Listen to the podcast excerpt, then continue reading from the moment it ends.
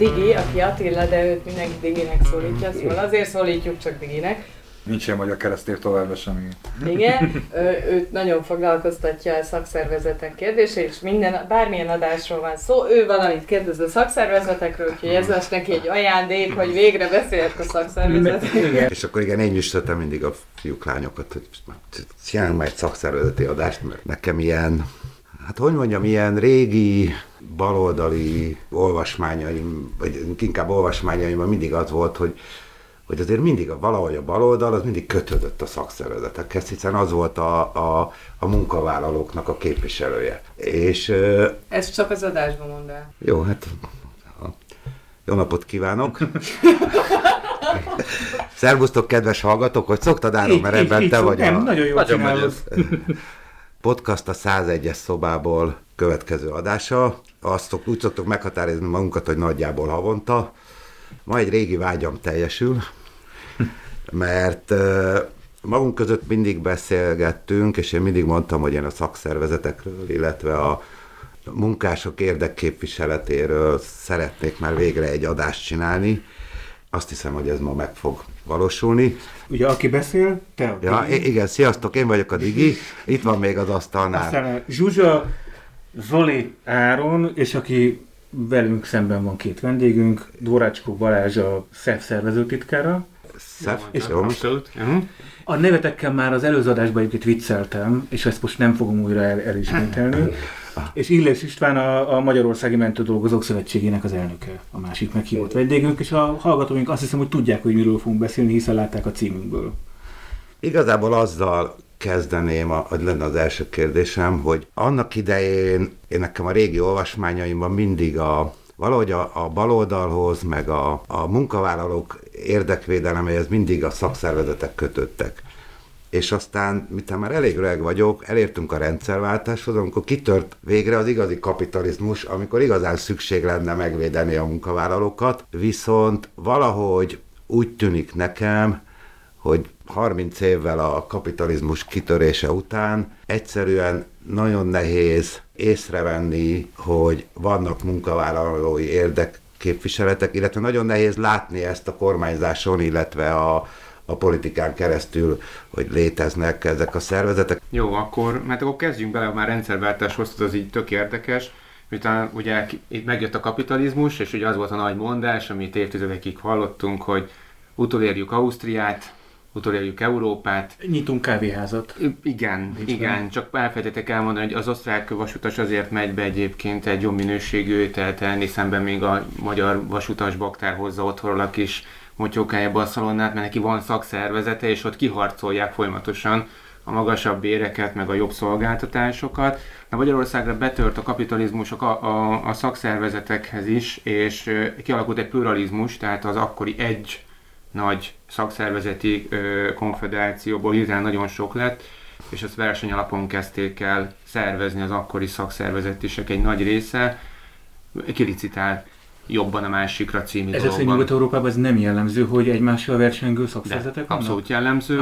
Ö, ö, sok helyen ugye politika alapon oszlanak meg, tehát a két nagy tömb az egyik a szociáldemokrata, a másik pedig a kereszténydemokrata, most mondom, ami egyszerű mondjuk egy hallgatónak a német vagy uh-huh. osztrák ö, politikával gondolkodni, de főleg a, hol, a német alföldi, tehát holland, belga részén is ez nagyon jellemző. Franciaországban hasonlóan ö, szétszabdalt, mint Magyarországon is, szintén politika alapon képződik, illetve megjelentek mondjuk a nagyon vicces ilyen liberális szakszervezetek, na ők tényleg ez a kapitalista alapon majd üdültetünk, ideadunk többet, odaadunk többet, tehát hogy ez a szolgáltatást adunk, mint egy Glamour magazin.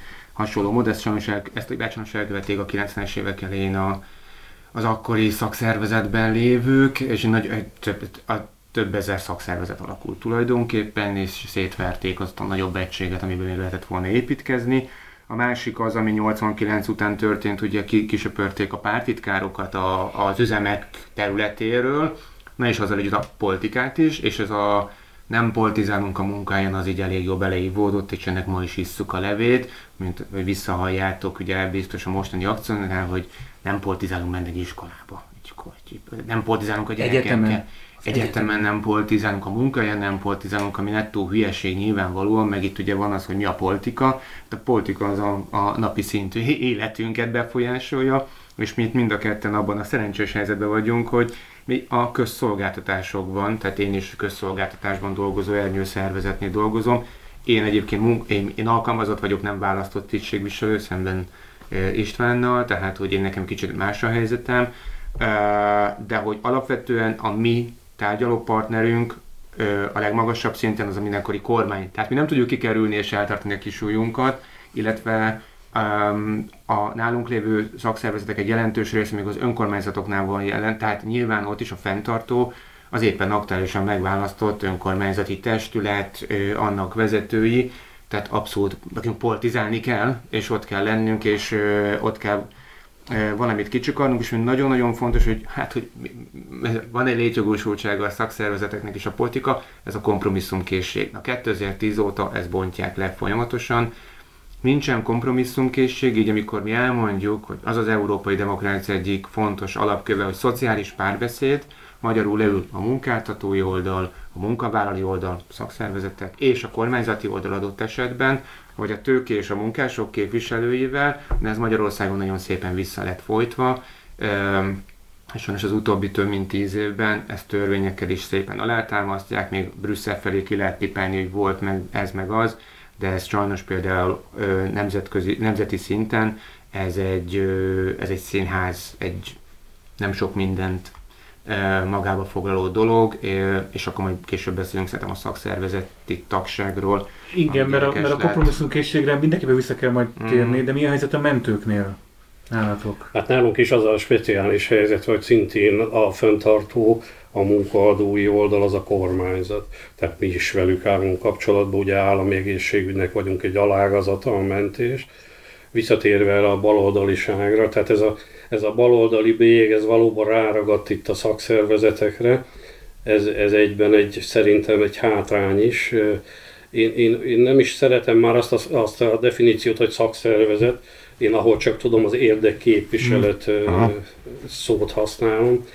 Tehát sokan, akik nem tudják, mi az a szakszervezet a, a mai fiatalok közül, azok jobban értik úgy, hogy érdekképviselet. A szakszervezethez kötődik egy ilyen múltbeli, előző rendszerbeli rossz íze az embernek, és, és ez rányomja a bélyegét erre a történetre. Rengeteg munkavállaló még a közvetlen közelemben sem érti, hogy mi ez a, ez a szövetség. A szakszervezet, érdekképviselet az egy szövetség, ahol a ahol a munkavállalók ugye önkéntesen összefognak egy bizonyos cél érdekébe. Aha. Tehát e- ez a cél ugye szociális, munkajogi, a munkavilágával, az ő érdekeikkel kapcsolatos dolog, és ezt, ezt valahogy egy picikét lejáratták. Valóban a, a rendszerváltás előtt és még utána is létezett ez a dolog, hogy egy szakszervezet az egy ilyen adakozó, segélyező, ajándékozó valami,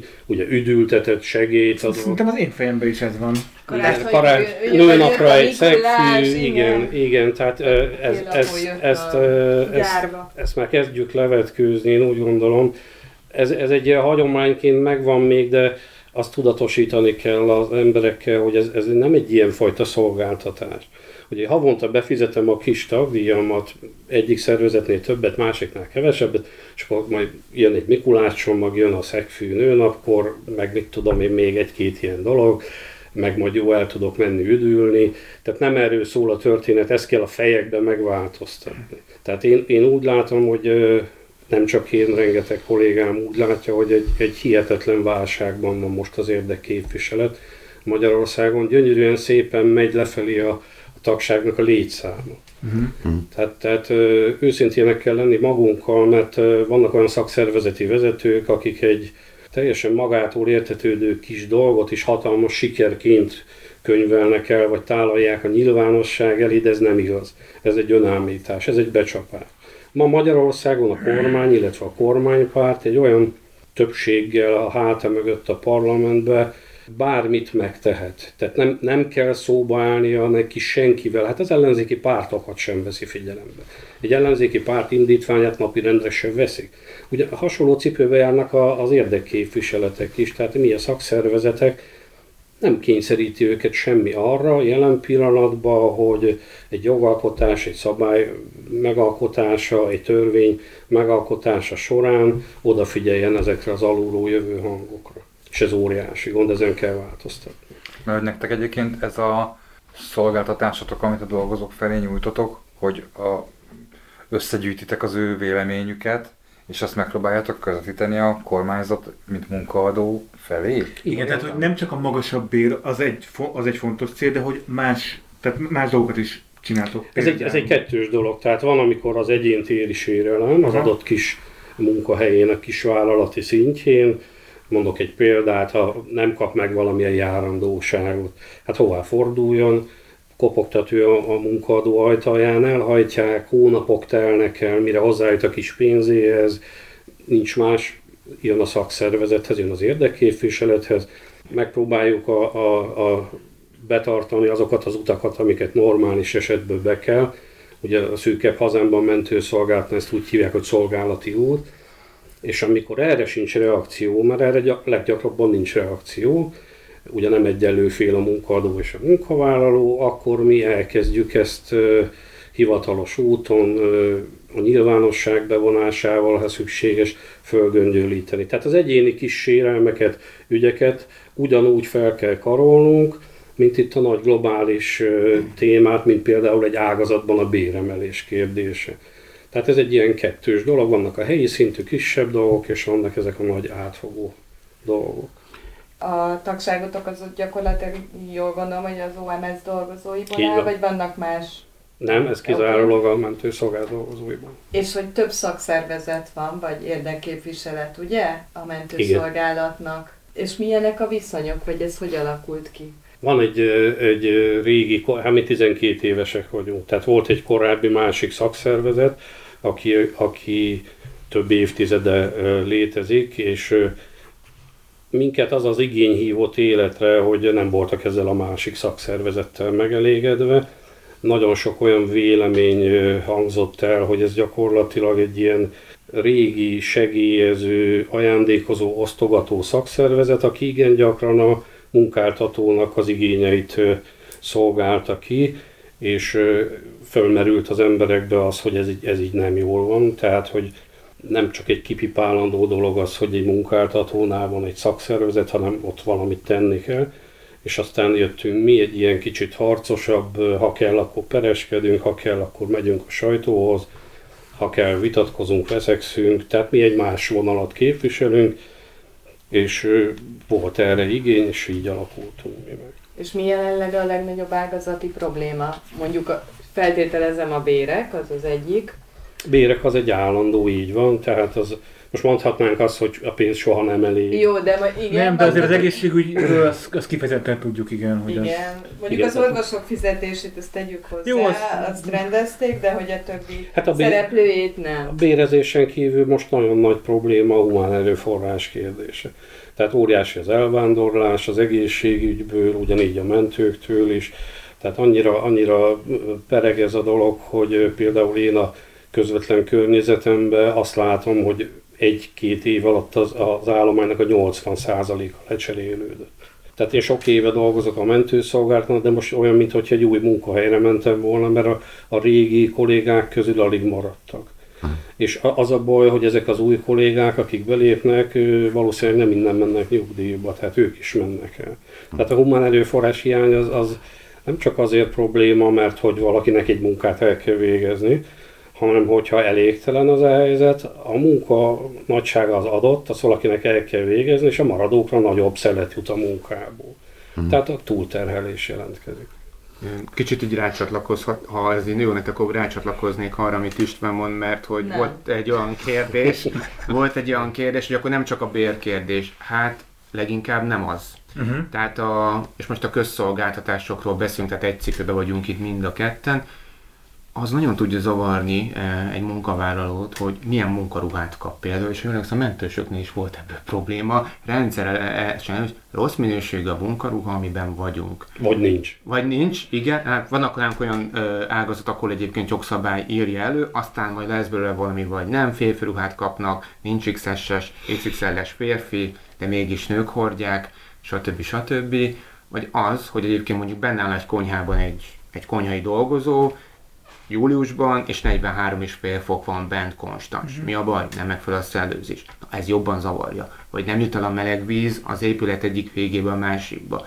És hogy ezek a, ha lehet kicsit káromkodni, piszlicsári problémák egyébként iszonyúan zavarják őket, Egyébként ezek megoldhatóak lennének, és egyébként ezekbe tudnak a, a közösségek, mit tudunk közösen elérni, az, hogy Marika ne pusztuljon meg nekünk júliusban, egyébként is keringési problémái vannak, mert általában középkorú nők szoktak konyhán dolgozni, vagy tényleg érjen az a meleg víz, hogy meg tudja mosni a bölcsödében, óvodában a gyereknek, mondjuk a fenekét, meg még azt is meg kell mosni, és azt meleg vízzel lehet, hogy szeretnék kezet mosni rendesen a gyerek ellátása után, ha ezeket megoldod, félisten vagy. Uh-huh. És utána jönnek a bérkérdések, és itt nagyon fontos a bérkérdésnél, amit mi látunk a mi területeinken, és nekem van egy szűkebb munkám, az a bölcsödei dolgozók, hogy ö, nagy, azon nagyon-nagyon kell vigyázni, és sajnos a sajtóban is nagyon rosszul van interpretálva, hogy vannak még olyan régiók, vannak olyan területek, ahol a közszolgáltatásokban dolgozók, egy pedagógus, egy bölcsödei dolgozó bizony azon a környéken jól keres. Mert 50 kilométeres körzetben egyébként nincsen üzem, vagy elmehetsz három műszakba úgy, hogy reggel odáll a kisbusz, elvisz, stb. És ezt is látni kell, és mondjuk a pedagógus tiltakozásoknál ezt sajnos nem hangsúlyozták ki, bár tudom, hogy a mi szövetségünkben lévő szakszervezet, a pedagógusok szakszervezetének az alelnök ezt többször kiemelte. Erre vigyázni kell, mert valahol ők még tényleg az az orvos tanító pap, és akkor, hogy igenis ő is látja maga körül, hozzájönnek a, az állampolgárok a gyerekkel, stb.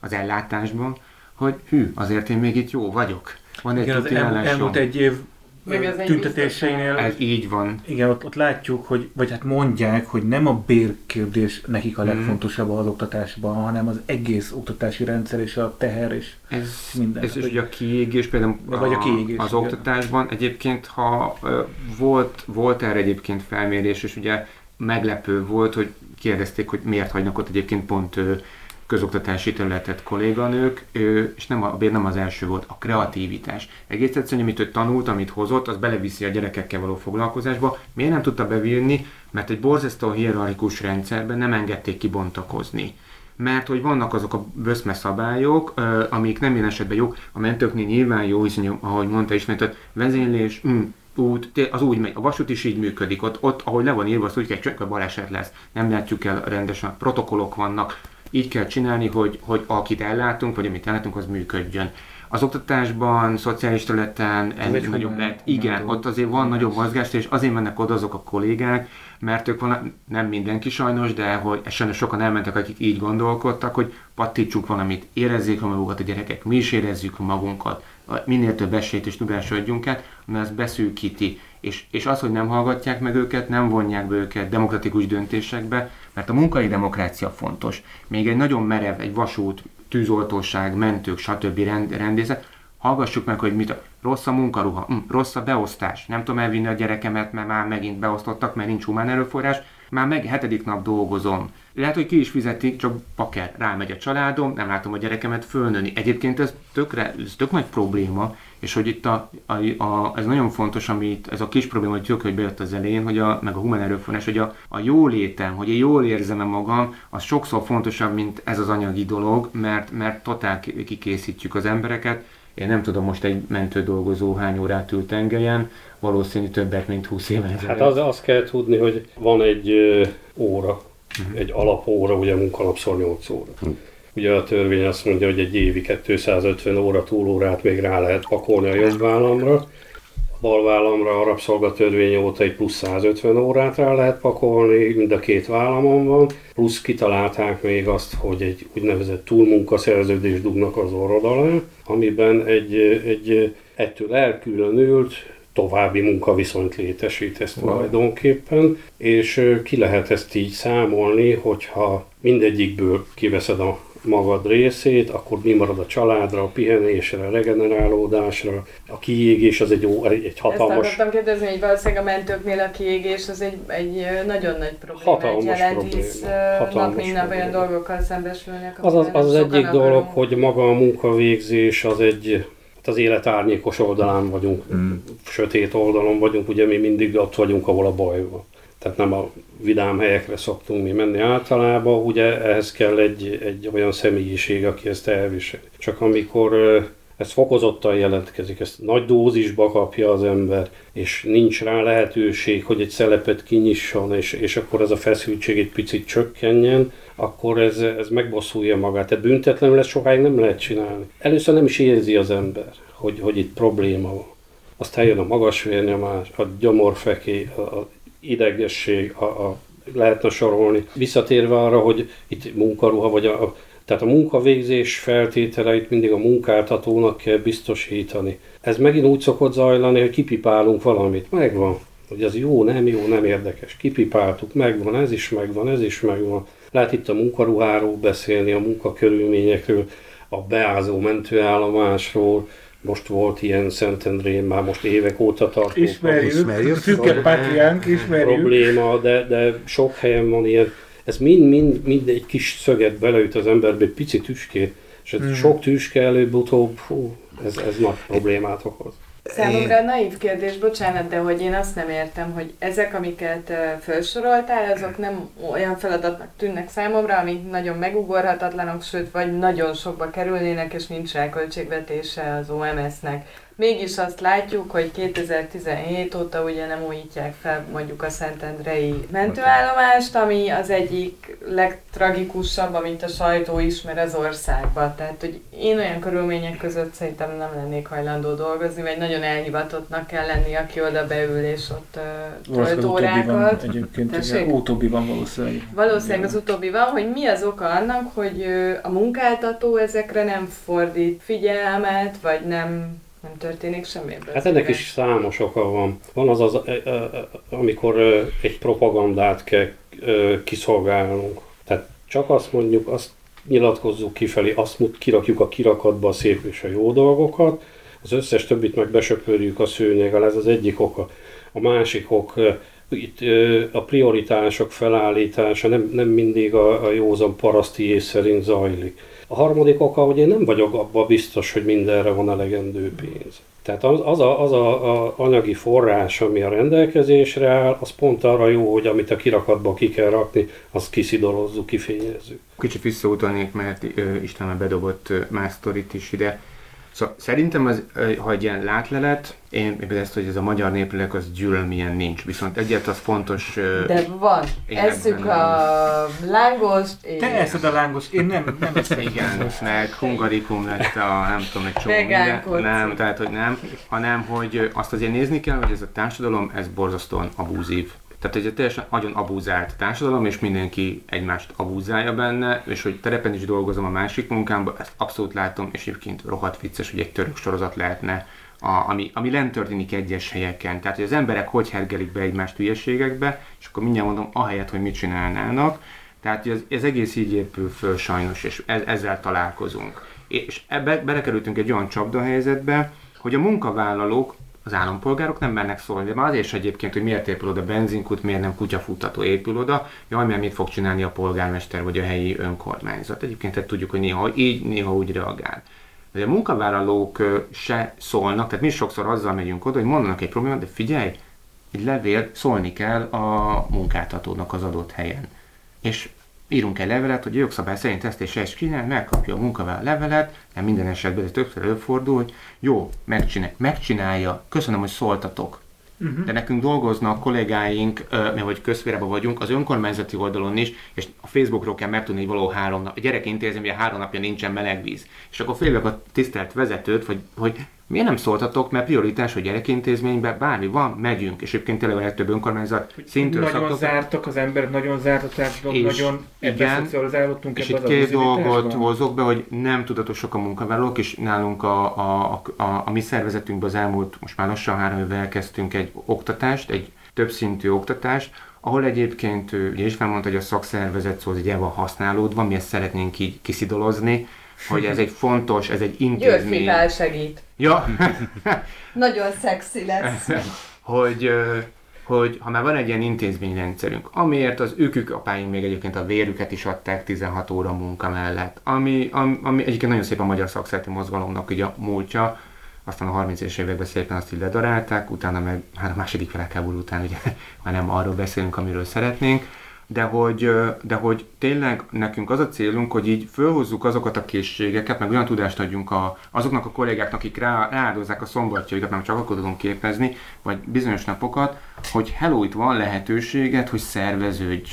És utána kapunk bizonyos szinten már, hogy de hello, egyébként hogy tudsz ellentmondani, hogy tudsz kérdezni, hogy tudsz végigvinni ügyeket, és nem csak a mentő dolgozóknál, mindenhol azt tanítjuk, végig kell járni a lépcsőfokokat, az adott szinteket, mindig a feljebb, feljebb, feljebb és feljebb menni, nem egyből Facebookra kírni, abból nem lesz semmi, nem kihívni a médiát, abból nem lesz semmi, sőt kontraproduktív dolog, nem bevinni egyből egy, egy önkormányzati ülésre, mert akkor, ha bekerül a politikai térbe, azt láttuk már sajnos mi is, nagyon lassan tudunk jönni, és már szakszervezet nem nagyon tud mozogni, még ott valakinek igaza is van, valakinek igaza van, mert akaratlanul oda kerülsz valaki mellé, és az nem biztos, hogy jó hosszú távon.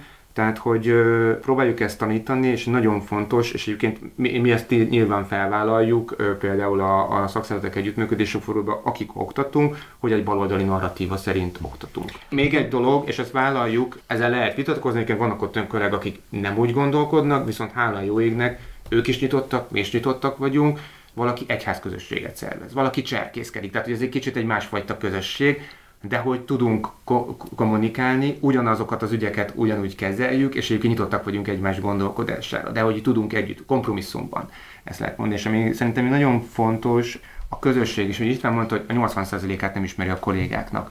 Na most egy olyan helyen, ahol, egy, ahol írdatlanan fluktuáció van, hogy a jó Isten be tud kialakulni egy közösség, hogy oda megyek, hogy te figyelj már, neked is rossz a munkaruhád, vagy te, neked is probléma van a munkaruháddal? A gumikesztyűt, amit rendeltünk, az neked is extrémásá teszi a, a, a kezed, mert fel annyiba kerül, és a franc tudja, miben készült valahol Dél-Kelet-Ázsiában, milyen anyagból, és még válaszolni se fog.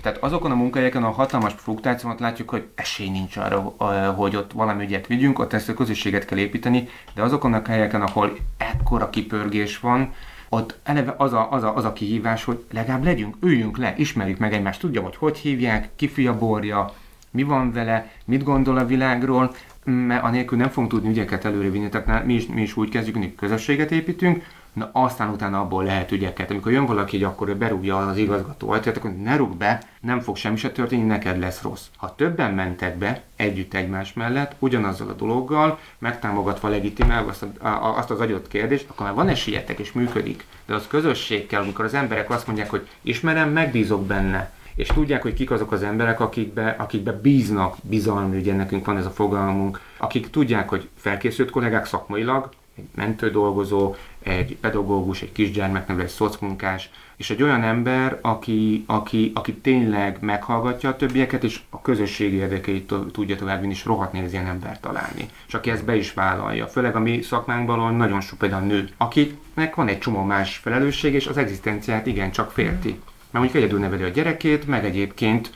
a férje se keres olyan jól mondjuk, és nekik nagyon fontos, hogy a kis nettó két-három ezer forint, vagy 400 ezer jobb esetben életkorból adódóan, az, az ott van, és akkor tudom, hogy az itt tök jó.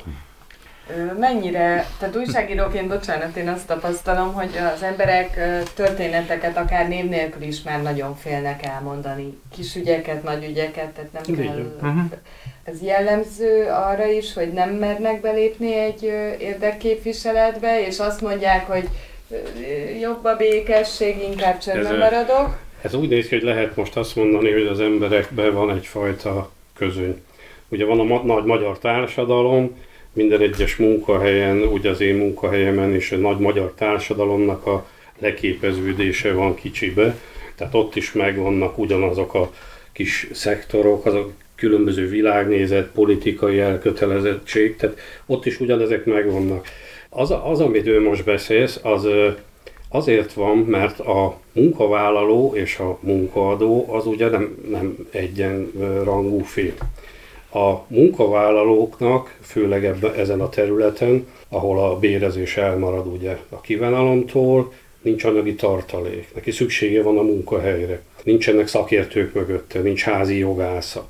Tehát ő, ő kiszolgáltatott, ha szabad így fogalmazni, tehát amikor leraknak elé egy olyan szerződést, ami számára kedvezőtlen, egy porcikája nem kívánja, és azt mondják, hogy nem kell el, itt alul írd alá, légy szíves, vagy lerakok egy üres, hogy itt írd alá, majd kitöltöm én utána, hogy mi lesz rajta, akkor ez a pali, az, ez hirtelen nem tudja, hogy mit csinálja, mert ha nem írom alá, jön a kedvezőtlen munkabeosztás, jön a, ugye most mit találnak ki? 20%-os bércsökkentés lehetősége. Nem tetszek Kispistának, csökkentik a bérem, kimaradok a fizetésemelésből, agyonvágnak túlórával, piszlicsári dolgok miatt számon fognak kérni, vegzálni fognak, megyek jegyzőkönyvet írni, összeszűkül a gyomrom egy hónapig, hogy milyen büntit fogok kapni. Tehát van egyfajta kiszolgáltatottsági érzése az embernek, és valljuk be, ez, ez a fenyegetés, ez, ez egy, tényleg egy remek nyomásgyakorló eszköz, és ezt ki is használják a munkaadók.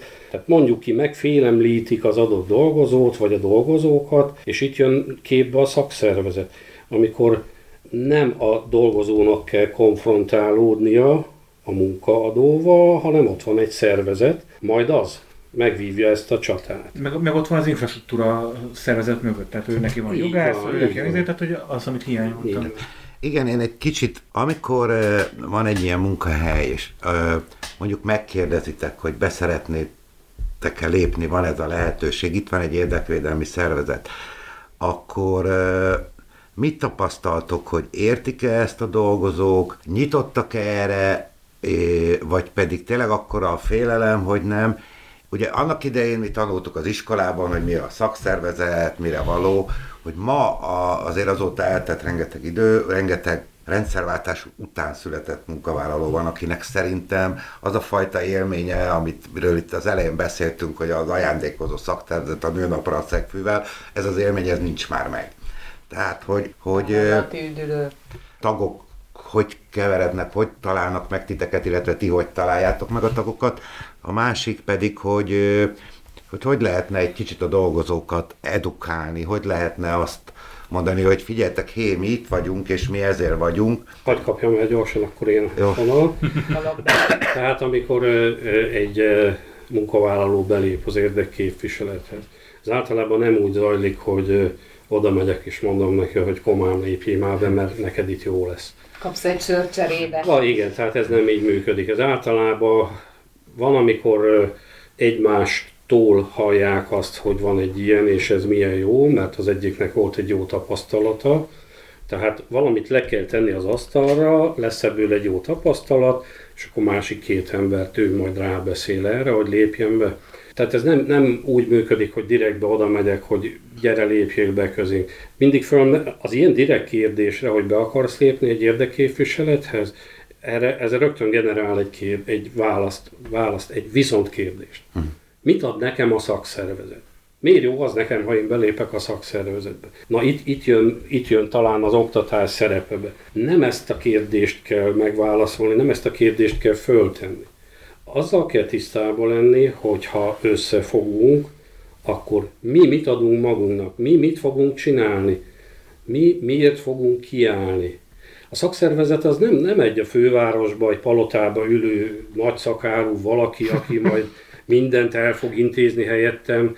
Én fotelharcos vagyok. Meg, Pedig ezt szereti a magyar Léggitár világbajnok vagyok, és a akkor, a néplélek. és akkor jön a sült galamb, ugye, hát én, én beléptem, hát nekem akkor jövő hónaptól legyen 100% béremelés. Ez nem így működik. Be, említetted a szakszervezettől. Ha csak azt visszanézzük, hogy a szakszervezeti mozgalom mit adott az embereknek, mik azok a vívmányok, ami ma teljesen természetes. Uh-huh. Hát gyakorlatilag minden. Fizetett szabadság, a munkaóra, hány napos egy munkahét, az, az anyasági támogatás, gyes, a szabadság, szabad, tehát, tehát itt lehetne, ez, ez mint hogyha egy, egy varázs pálcával eltüntetnék, amit az ilyen munkavállalói összefogás hozott meg, akkor visszatérnénk oda, hogy rabszolgák vagyunk szószoros értelmében, akkor semmilyen juttatásunk nem lenne. Tehát ezek nem ajándékként kerültek a munkavállalókhoz, Ezeket a mi elődeink, a, a, hívjuk akkor szakszervezetnek, a korábbi ö, ö, ilyen mozgalmaknak a harca alapján, annak az eredményeként jött létre. Tehát ezt, ezt tudni kell, hogy nem sült galambosztogató szervezetek az érdekképviseletek. És ezt kell az emberek felé elmondani, ezt kell velük, bennük tudatosítani.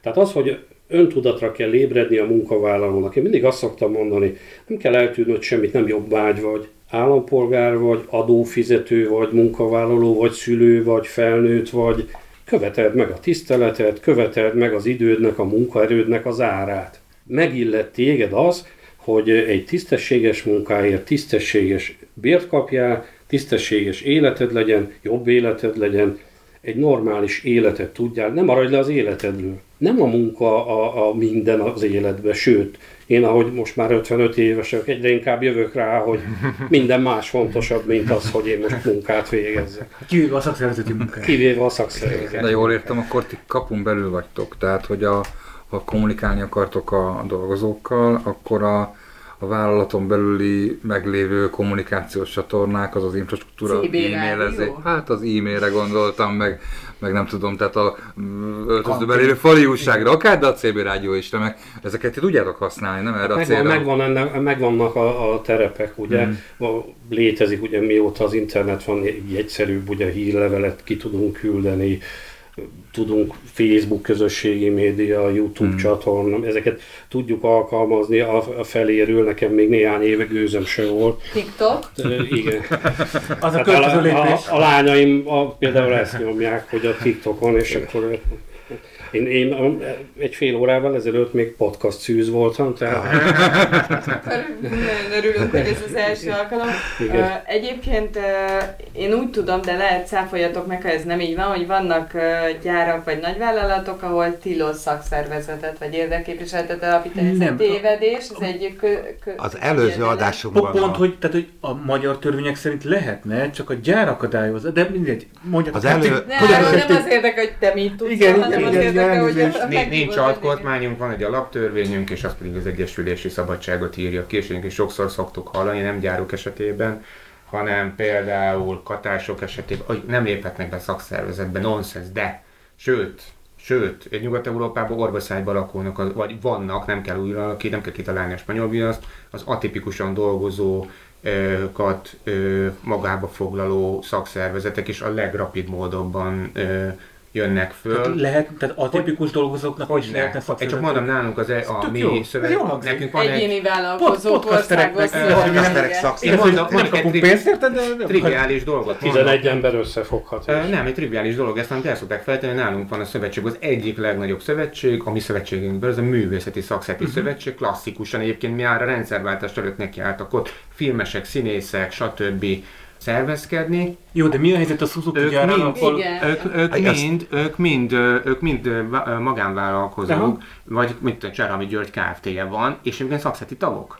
Tehát ott a több, több száz, több ezer egyébként atipikusan foglalkoztatott, és egyébként pont a művészető lett az egyik ilyen, hát ha valakiket szivatnak rendszeresen, és már nagyon régóta, akkor az, Az- ők, és az tudjuk. egyik legpatentebb ö, szövetségünk, tehát hogy ez van, és bocsánat, akkor még, hogy hogy nem lehet, és Igen, akkor itt tehát itt a Suzuki gyár, visszatérnék, itt a- a lehet. igen, ott azért volt egy, szerint- nem akarom bántani a vasasos, is? nem akarom bántani a vasasos Hankok, kollégákat, aztán most kicsit ott el lehet szúrva, hogy az ott nem jött össze, nyilván, hogy van egy ilyen elnyomó ö, tőkés, az, az, az, az egy nehezített terep, de itt a, ez, szeretném egy kicsit még fölnagyítani, mit István mondott, mert ez nagyon, ez nagyon fontos gondolatok. Egyrészt az, hogy mi is azt mondjuk, hogy arra, arra a kérdésre, hogy mit ad a szakszervezet, egy nem válaszolsz, én azt szoktam mondani, semmit. Mert nem ad. És nem is akarunk. És pont azt akarjuk kiírtani a szegfű, tökön, bocsánat, üdülés, stb. hanem hogy mit tudunk közösen elérni, ez az István is megfogalmaz, hogy gyere, csináljuk együtt. Legyen több a bérünk, legyen normális a beosztásunk, akármi, legyen piros a kerítés, vagy szivárvány színű. Mit tudunk közösen elérni, és Ezért amikor... óvatosan. Hát igen, de hogy, és amit, amit itt ugye kérdeztétek a kommunikációs formákat, nincsen nagy trúváj, a személyes, és ugye István is mondta, hogy oda megy, elmondom, ezt csináltuk, e, a szakszervezettel elértük azt, hogy gyerekek kifizetik ezeket a pótlékokat, vagy ezt és ezt most már megoldottuk, és ah, tök jó, akkor, akkor, akkor belépek, mert látom, hogy van értem, és miket csináltok, nem tudom, de mondta, hogy mi a bajod. az autóval van gond, valami, az épülettel van, meg tudjuk oldani? Be- beszéljünk, próbáljuk meg továbbvinni. Tehát mit tudunk közösen elérni, és, ott úgy, és itt van az infrastruktúra, hogy hál' Isten, tehát azért le lehetem sajnálni a magyar szakszervezeteket, igen, több, nincsen olyan állapotban, több száz, 900 szakszervezet van, vagy több mint 900 szakszervezet papíron, amiből egyébként nem működik a tizedese Nagyon szerint. soknak hangzik. Nagyon sok, Igen, túl sok, nagyon túl sok. de ez papíron van némelyik, hogy nekünk még van infrastruktúránk, tehát van mondjuk jogászunk. Tudunk olyan embereket alkalmazni, vagy olyan tudással rendelkező embereket, akikkel tudunk stratégiázni. Mit csináljunk ebben a helyzetben? Mert mi nem azt mondjuk, hogy mi oda menjünk, berúgjuk az ajtót és megmondjuk a munkáltatónak, hogy mit kell csinálni, hanem megbeszéljük az ottani közösség, hogy ti belálltok ebbe? Igen, mert csak akkor. Mi nem megyünk oda, értetek, mint a gyereket kivisszük pisilni másfél évesen. Nem. Nem is mehetünk helyi- ha bizonyos esetekben oda mehetünk, de, még, de, de hogy nekik kell végigvinni, mi, ha kell, adunk papírt, feljegyzés papír jogszabály szerint mi történik, leülünk, összeülünk és megbeszéljük, hogy mit hogy kell csinálni, és ha nem történik meg, mi a következő lépés. Ha ne, az sem, akkor mi a következő lépés. És így fölkészítjük őket, és elmondják, hogy nekik mi És komfort. akkor ő nem, nem egyedül lesz, Így van. mert azt mondja, hogy ő, akkor engem kirúgnak, elintézni. Igen, de ott lesz mellette tíz ember. Igen, aki- 11 embert rúgnak. Így van. Így van. A szolidaritás építését kezdődik. És olyan szolgáltatás, vagy olyan, olyan feladatotok nincs is egyáltalán, ezek szerint, vagy nem vállaltok ilyet, hogy, hogy a nagy közösség érdekében valahol lobby tevékenységet végeztek, nincs rá jobb szó szerintem. De ez mire Hát ugye van a dolgozók közössége, mondjuk a mentősök szövetsége, vagy a közössége, akiknek vannak egyébként mondjuk bérjellegű problémáik. Azokat nem fogod egyénileg megoldani, ez nem egy ilyen végvizető történet szerintem, azt csak úgy tudod Ez megcsinálni, van az ágy. hogyha valaki ott, aki ennek az élére áll, azt szerintem a szakszervezet, vagy az érdekelmi szövetség tisztségviselői le, le, kéne, hogy legyenek, akik egyébként a Ba- ba- tagdíjból, bocsánat, gondolom, bocs- bocsánat, ők vannak megbízva, oké, okay. ők vannak megbízva, és egy normálisan működő szakszervezet legitimitással megy el, és sajnos láttunk már az elmúlt időben olyan szakszervezet, aki berúgta az ajtót, Mhm. és nem volt legitimitás, és akkor itt én elésen kritikus vagyok több egykori akcióval, pedig az én kollégáim, barátaim, nagyon szeretem őket csinálták, hogy nem azok a számok Ez jöttek. megváltozik ezután. Ne, nem, e- ezt megbeszéljük, tehát hál' Isten mondjuk a mi közösségünkben azért tudunk kritikusan egymáshoz viszonyulni. Azt mondod, hogy ez nem működik? Ha van legitimitása, igen. Tehát mm. tudna működni, és ezt kéne építeni, és el kéne hinni. Én most, a, amikor terepen dolgozom, és egyébként mm. pont tegnap is volt egy kormányzati tárgyalás az egyik szakszervezetünkkel, nem olyan fe- fenemoldokosak, akik ott ülnek ám, na meg a kormány sem, csak el kéne már végre hinnünk, hogy egyébként ezek a normális, bocsánat, becsületesek do- dolgozó emberek, akik tök mindegy, hogy hova járnak templomba, tök mind, nem mindegy, hogy kire szavaznak, de össze-vissza szavaznak, hogy István is mondta, aztán pont, hogy megjelenik nekünk is egy nagyon széles spektrum a tagságunk, ugyanúgy vannak közük rasszisták, nem rasszisták, nem szeretik a migránsokat, nem szeretik a buzikat, egyébként buzi is van közte, tehát hogy nagyon széles spektrumon mozognak. Magyar társadalom. Így van, tehát ez mindenhol, de nekünk ügyek mellett össze kell hoznunk, és akkor tudunk egymásnak, hogy baszki, ő is itt van. Ja, meg ő is itt van. Akkor miért fújunk egymásra? Mert ezekkel a kis piszlicsári dolgok egyébként egymás elé fordítják az embereket, és elviszik a hangsúlyt. Az egyébként arról, jól érzem magam, meg tudok-e élni. 10 ezer forintba be tudok-e egy nap vásárolni a sarki boltba a családnak? Nem. Mert 40%-os az élelmiszerinfláció. Nem a munkatörvénykönyv 8. paragrafus Így van. 3-as bekezdés izgatja az ember. Így van. Nem ezt akarja hallani. Mit viszek haza, milyen vastag az a boríték, abból mennyi kenyeret tudok venni. Gondolom, milyen a munkaruhám, a cipőm, amit Így van. egész nap. Így van. És itt felmerül egy kérdés, hogy uh, egy kicsit, ha arról tudnátok mondani, hogy oké, okay, tehát adott egy probléma, mondjuk le, legyen egy ilyen minta példánk, ami pár éve volt, hogy a BKV munkaruhái hordhatatlan minőségű ilyen Műszálas. anyagokban, műszálas, ilyen nem tudom én is kiütéseket okozott a dolgozók felénél. Tehát mondjuk ad- adott egy ilyen probléma, oda mennek hozzátok, hogy amit kaptunk munkaruhát, itt az új, majd mindenki szépen meg fogja kapni, de ezt hordhatatlan. És közben köteleznek a munka, a kormány kijön a törvényel, hogy köteleznek minket, hogy ezt kell hordani x órát egy nap.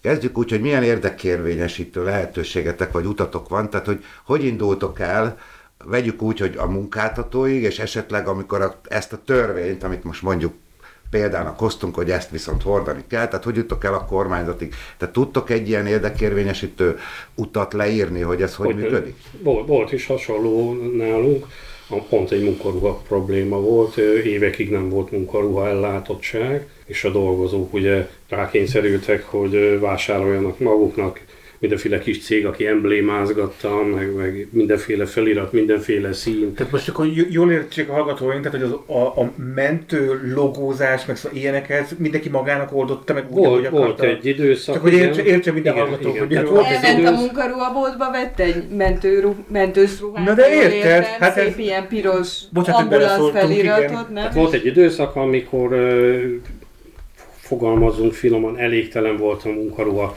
ellátottság, és az emberek saját zsebből vásárolták a munkaruhát, és mindenféle színű mentőst lehetett látni, meg mindenféle feliratot.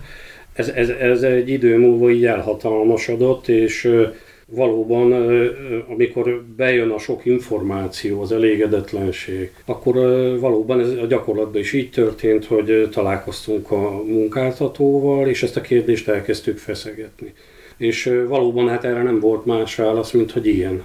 Jó, ismerjük ezt a problémát, rajta vagyunk, és akkor elindult egy ilyen munkaruha beszerzés, amikor is a jelenlegi ruházatunkat megkaptuk, de ha most azt mondom, hogy néma csöndbe hordtuk volna ezeket a ruhákat, és senki nem morog, és a szakszervezet ezt nem közvetíti a munkáltató felé, a nyilvánosság felé, akkor mai napig ez lenne a helyzet.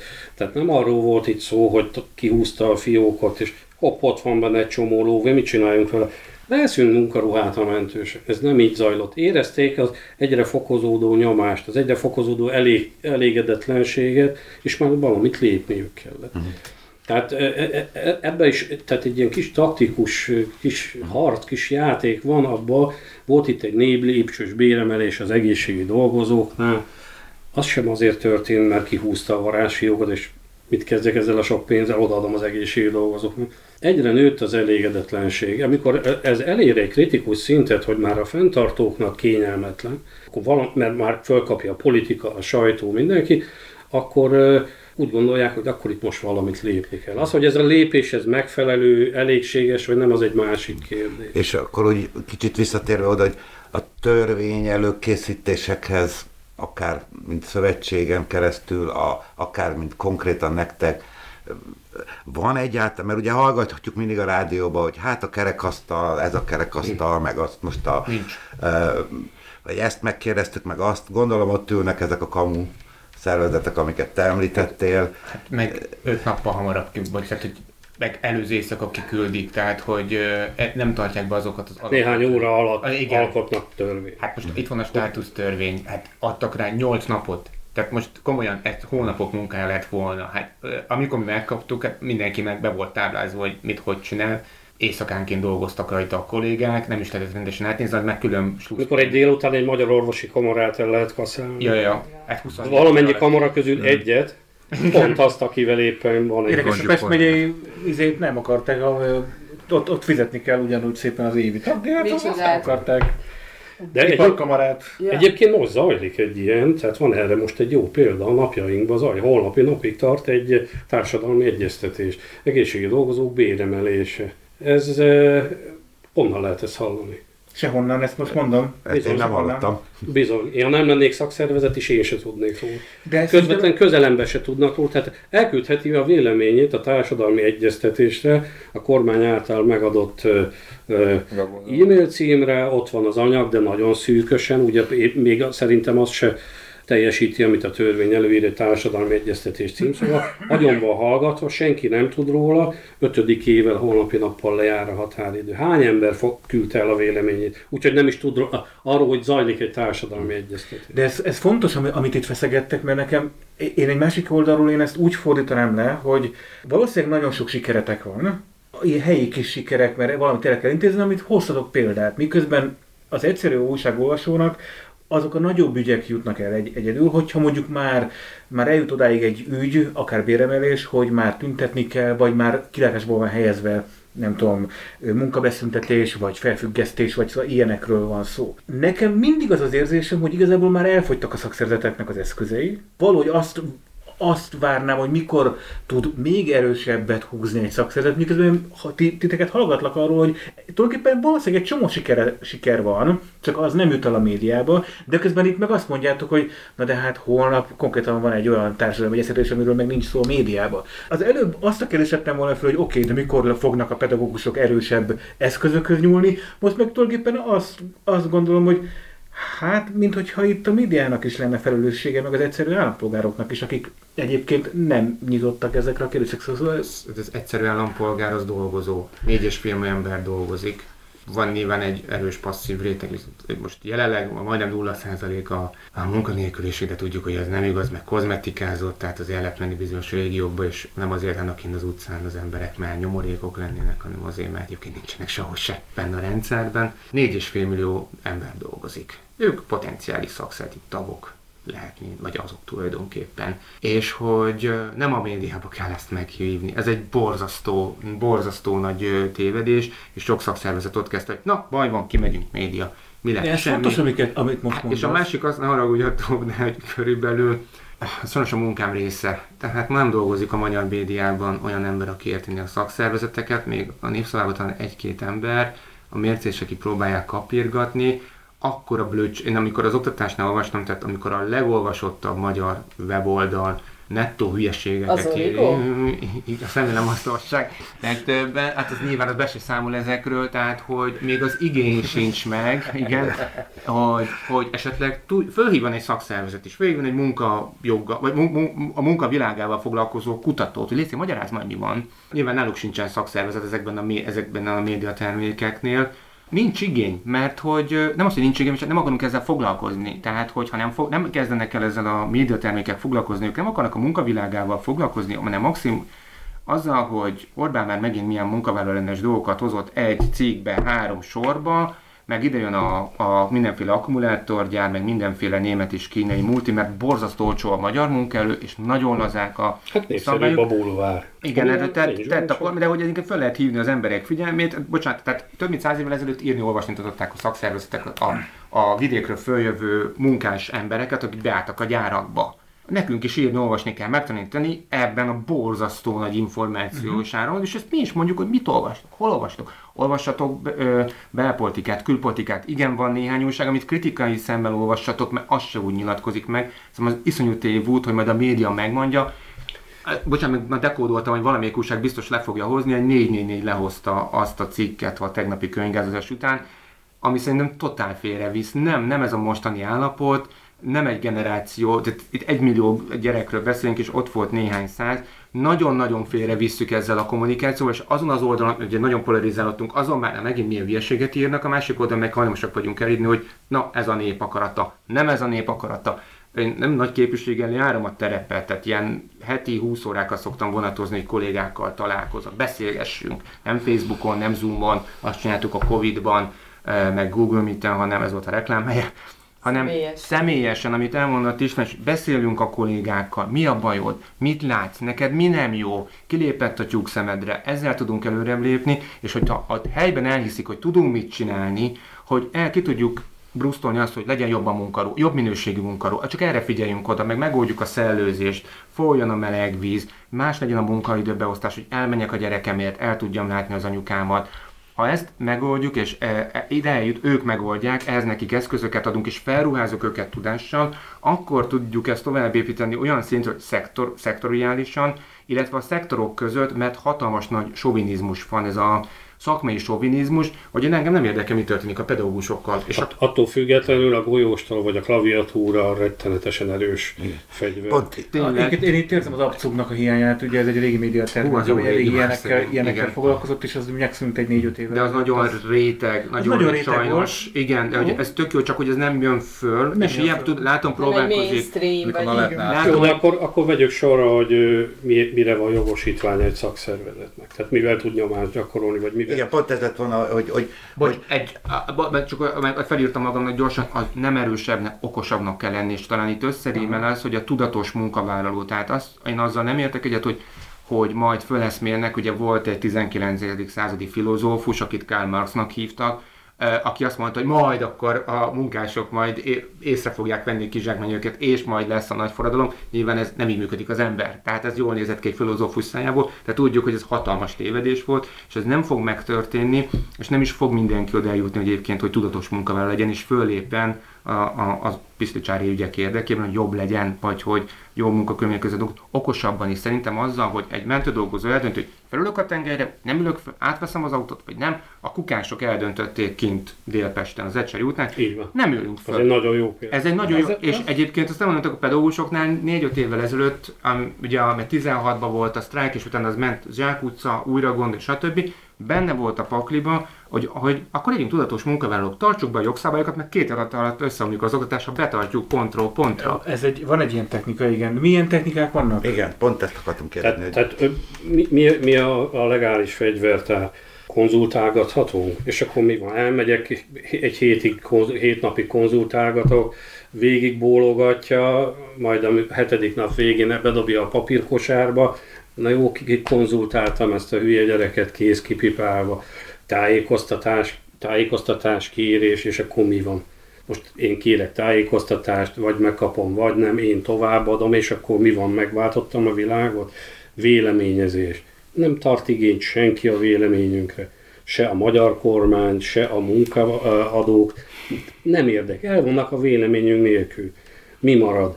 Maradhat itt ugye a sztrájk, egészségügybe sztrájkolni? Hú, nagyon durva. Nehéz, nehéz dió. Nagyon nehéz dió, gyakorlatilag szinte súrolja a lehetetlenség határát. Demonstráció, ki lehet menni az utcára, de ne felejtsük el, hogy a legtehetségesebb tábornok sem fog semmit megnyerni, ha nincs sereg mögötte. Tehát ahhoz, hogy kimenjél az utcára, ahhoz erőt kell vinned. Ahhoz, hogy ezt az erőt megszerezd, ahhoz nagyon sokat kell dolgozni. Jelen pillanatban, tegnap is kim voltak az utcán, múlt héten is kim voltak az utcán. Vasárnap is kint lesznek? Nincs meg az a, nincs meg az a tömeg. Kérem, amikor országgyűlési választások vannak, a választópolgárok 99,9%-a miért nem megy el szavazni? Lehet, hogy más lenne az életünk?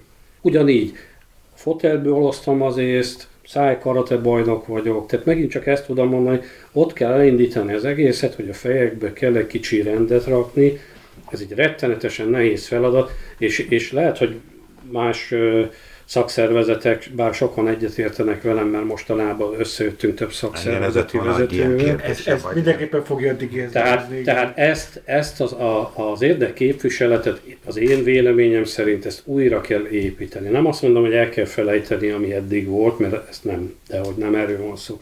Ezt újra kell építeni. A mai korban, hát itt, itt említettük a TikTokot, hát azt se tudtam még nemrég, hogy mi az a TikTok. Azt hittem káromkodik a gyereknek.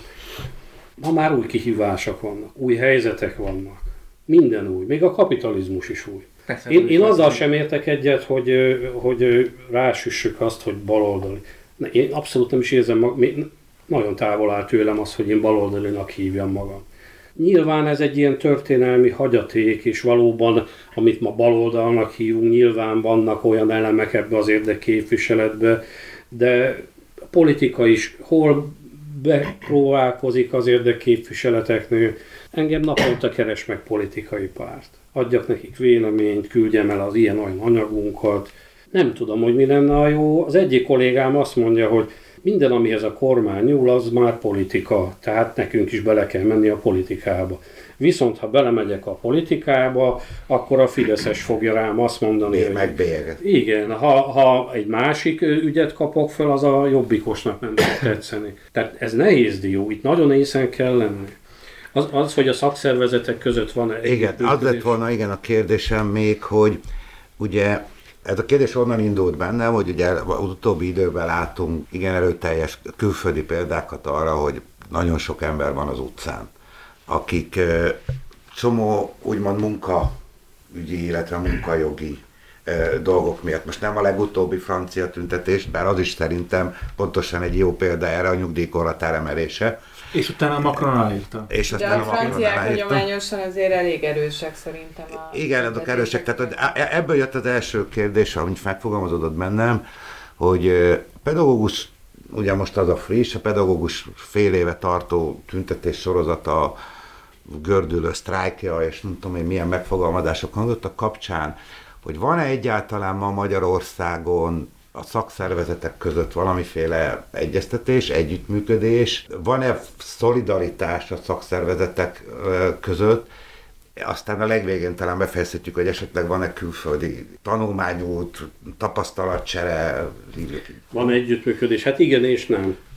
Tehát ugye több szakszervezetet tömörítő, tehát ott valamilyen együttműködésnek kell lenni, különben nem lenne. Nevünkben is benne van. van. Egy szervezetként Így van. Tehát az én tapasztalatom az, hát elmondhatom, nem tettük ezt közé, de nem is titok. Nem régiben összehívtunk az egészségügyi ágazatból több szakszervezetet. Többször leültünk, körvonalazódott egy együttműködés. Mindenki azt mondta, hogy ilyen akció, kampány jelleggel bizonyos ügyekbe össze lehet állni, de egyébként nem, mert ők annak a tömörülésnek a tagjai, ő annak a tömörülésnek, mi magunkat építjük, tehát nehéz, ez is egy nehéz dolog, de azt el lehet mondani, hogy egy-egy ügy mentén van egyfajta összefogás, van információcsere, van segítség. Volt nekünk is demonstrációnk néhány éve, több szakszervezet ott volt, a mentők mellett tüntettek a kéményseprők, a rendőrök, uh-huh. tehát a kéményseprők szakszervezetével Igen, például. Az, ti összehívtatok az ágazaton belüli? Az ágazaton belül így van, de nagyon jó az együttműködésünk a tűzoltókkal például. Sokszor volt olyan, hogy egymásnak az akcióira elmentünk, ott elmondtuk mi is mellettük az érveinket, tehát ilyen volt, és ez jól is működik. Jelen pillanatban most ez egy picit lazább, de én úgy látom, hogy most, most mindenki érzi azt, hogy hát gyakorlatilag mi a szakszervezetiség? A munkavállalók összefogása. Miért ne lehetne ezt a szakszervezetek összefogásával fölnagyítani? Egyébként Lengyelországban a tojásfestők kimennek az utcára, vagy sztrájkolnak, akkor ott a, mit tudom én, cipőpucolók szakszervezete, a taxisok mind kimennek szimpátia tüntetésre mellettük. És az, az már tömeg, amiről... Az már tömeg, nagyon ez szépen hangzik, de hogy nem igazán látjuk, ez megvalósul. Igen, tehát egy ide-haza még nem működik. Ezért mondtad, hogy igenis, meg nem. Nővér, és akkor ide-haza, akkor kérdeznélek téged, hogy ide, aki ugye több szakszervezettel vagytok, hát nagyjából igen. Igen, itt nekünk 16 tagszer, jogi személy a tagunk, azon is belül vannak szövetségek, pont a művészeket, nekik is van vagy 4-5 szervezet, ami a szövetséget alkotja. Igen, mi egy laza szervezet vagyunk, tehát nem, nem a, a konfederáció elnöke mondja meg, hogy mi a true, hanem jön mondjuk a pedagógusok szakszervezet, figyeljetek, most nekiállunk ennek, ezt és ezt kérjük, ilyen erőforrásokra van szükségünk, ilyen segítségre, ott van a megfelelő testületülés, behozzák, nyilván megszavazzák a kollégák, ez végig is ment, mind, folyamatosan a szervezet a pedagógusokkal kapcsolatban volt, mi kell, hogy kell, mit készítsünk elő a következő testületülésre, mit nyomjunk meg, hogy kommunikáljunk. Tehát nálunk ez működött, és azt kell mondjam, hogy nálunk a, a, az ott lévő szervezetek nyilván mindenki más hőfokon, de tudom, hogy vitték belőle is a kommunikációt, és akkor itt jön a szakmai sovinizmus, mi nem foglalkozunk a, ezzel vagy azzal. Tehát ilyen azért van hogy a fenében lehet. Ezért mondtam, hogy teljesen abuzált ez a társadalom, mm. és hogy tényleg így atomizált ez az egész. Na most ti mondtátok, én a franciát nem hoznám fel jó példának, egyébként kell ugyanakkor a szakszerti szerveződtség Magyarországon. És hogy amióta Macron megválasztották másodjára, ott az első naptól kezdve kim voltak a szakszervezetek, a mi szövetségeseink is. Megválasztották Löpennel szemben, mondták, hogy nyilván szélső jobb az így nem, az smafu, az nem, hát ez, ez játszák most már jó régóta. Igen, ez, ez már de kimentek. Akkor vagy egy jó példát, hogy ki az, aki azt mondott, hogy egy szakszervezeti szinten az az európai ország, vagy nem feltétlenül Európa, de hát Európát nézzük, tehát Jó. azért hozzuk, mert a munkaügyi, tehát egyébként Európában is nagyon másképp néz ki, a munkaügyi kapcsolatok, a rendszerek. Tehát nem lehet, az, bezzeg a németek, a skandinávok totál más rendszer. Vagy a francia rendszer is nagyon más. A tendenciát szeretnék mondani, amit mi is elkezdtünk, ez a, a, hogyan tudunk közösségeket szervezni, az úgynevezett szervezőmodell, ez nagyon egyszerű, ezt csinálták 120 évvel ezelőtt is egyébként. Mónus Illésék és a hasonló szociáldemokraták, akik a gyárakban jártak körbe, volt egy csomó nagyunk, hogy tényleg végigmentek a 800 emberen, tudták kinek van fékeze, kinek halt meg a felesége, kinek mi a baj, és megmondták, hogy szombaton kimegyünk a főtér, és a 80 es munkahétért fogunk tüntetni. Ott volt több tízezer ember a, a műszak után. Ez a nagy szociáldemokrata szakszervezeti fénykor. Amit most elkezdtek, tehát ugye a 70-es évek végétől ez a jóléti elem elkezdett Nyugat-Európában is leomlani, de közben szépen elmentek ebbe a management modellbe a szakszervezetek is, nagyon erősen szolgáltató modellbe, hogy akkor ilyen biztosítás, ilyen virág, olyan időltetés, Hát ennek jó megitták a levét a 80-as évek közepére, a legjobb példa az Egyesült Királyság 80-as évek közepén, amikor a, bány, amikor a Thatcher ugye a a, nincs alternatíva, és egyébként ugye a, a szocialistákat a földbe döngölte, hogy csak addig okosak, ameddig másnak van pénz. Hát ez a, ez a jóléti állam, hogy visszatranszferáljuk a, az állami pénzeket, már pedig én pedig azzal, a, azzal nem értek egyet is fenne, hogy nincs, van pénz, csak nem betonba kellene önteni. Tehát én nagyon örülök, hogy például Szentesen va, felúj tavaly átadták a szülészetet, most bezárják. Azt mert hogy, nincs orvos. Mert nem, nem, mert hoztak egy hülye döntést, most már, már nincs orvos, mert mindenkit átvezényeltek, holott tavaly átadták ilyen nagy sebbel lobbal, mert hogy ez egy jó kórház, jó szülészet, most meg már úgy rendítek, csak már orvos nincsen, tehát szakember nincsen, vagy én is a Szegedi Kórházban ott csücsültem, a sebészeten egy darab orvos volt, ott négy órát vártam, volt szakápoló, csak hát nyilván nekik más a, mással tudnak foglalkozni, az orvos meg kell venni, hogy akkor kivel mit kell csinálni.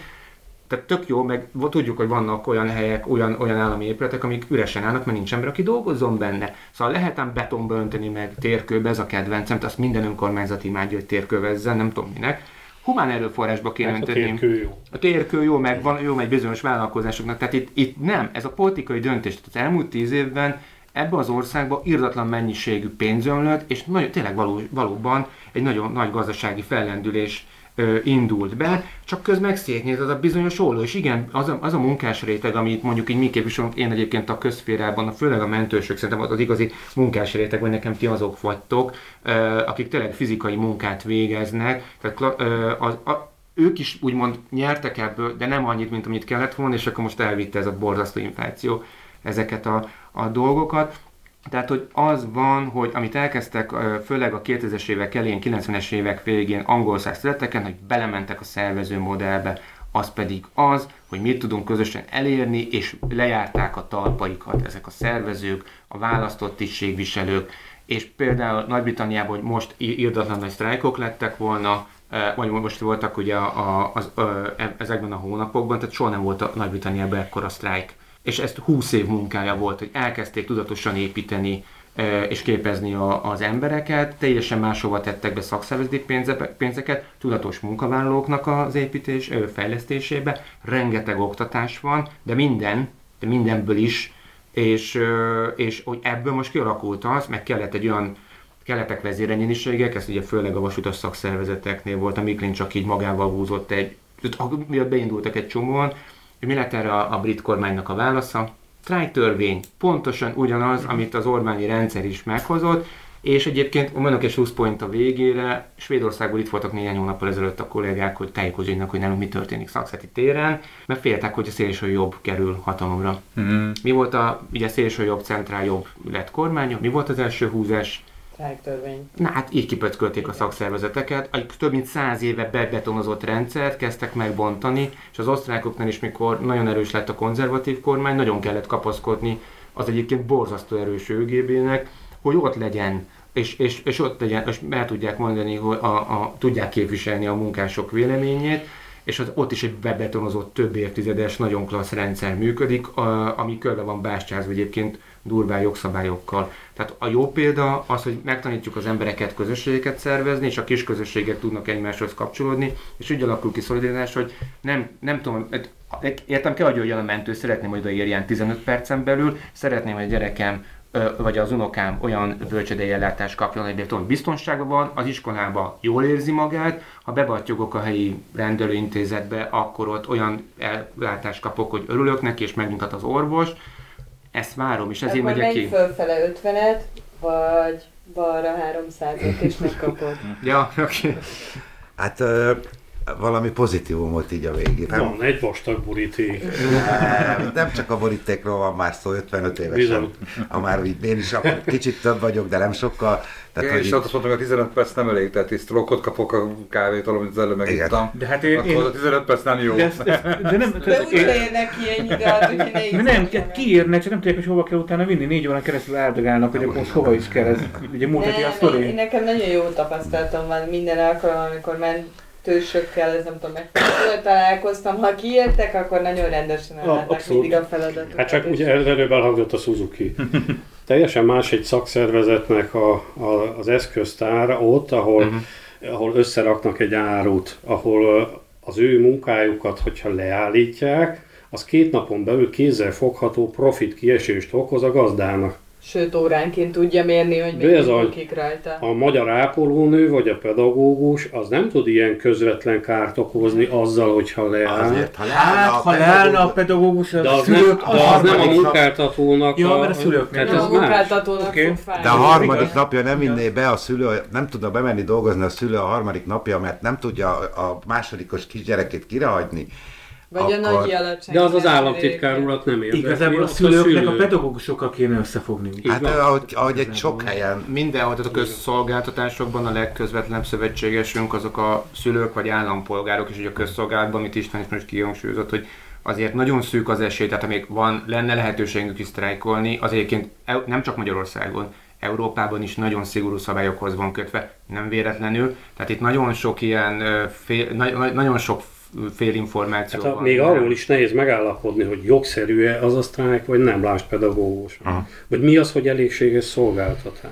Ez olyan vita, ez egy olyan vita témája, hogy ez borzalom. De ugye azt látjuk, hogy azért vannak szakszervezetek, akik, akik elég jól be tudják ezt dobni, mondjuk a vasutasok, a BKV vagy BKK A dolgozók. vasutasok, bocsánat, vasutasok Nem. sztrájkoltak. Hát a vasutasoknak 66%-os ö, ö, ellátottságot kell produkálniuk az új sztrájktől. Meg van 40 szakszervezet a vasutas. Most már nincs szerencsére azokat, így- mert ők is Én összehozták. csak 2015-re emlékszek. Igen. Igen. Ó, ez, Ez- már olyan régen volt. Szerintem az- szerintem jó, olyan Én, mint a, jó, én, mint a jó, legöregebb, igen, akkor.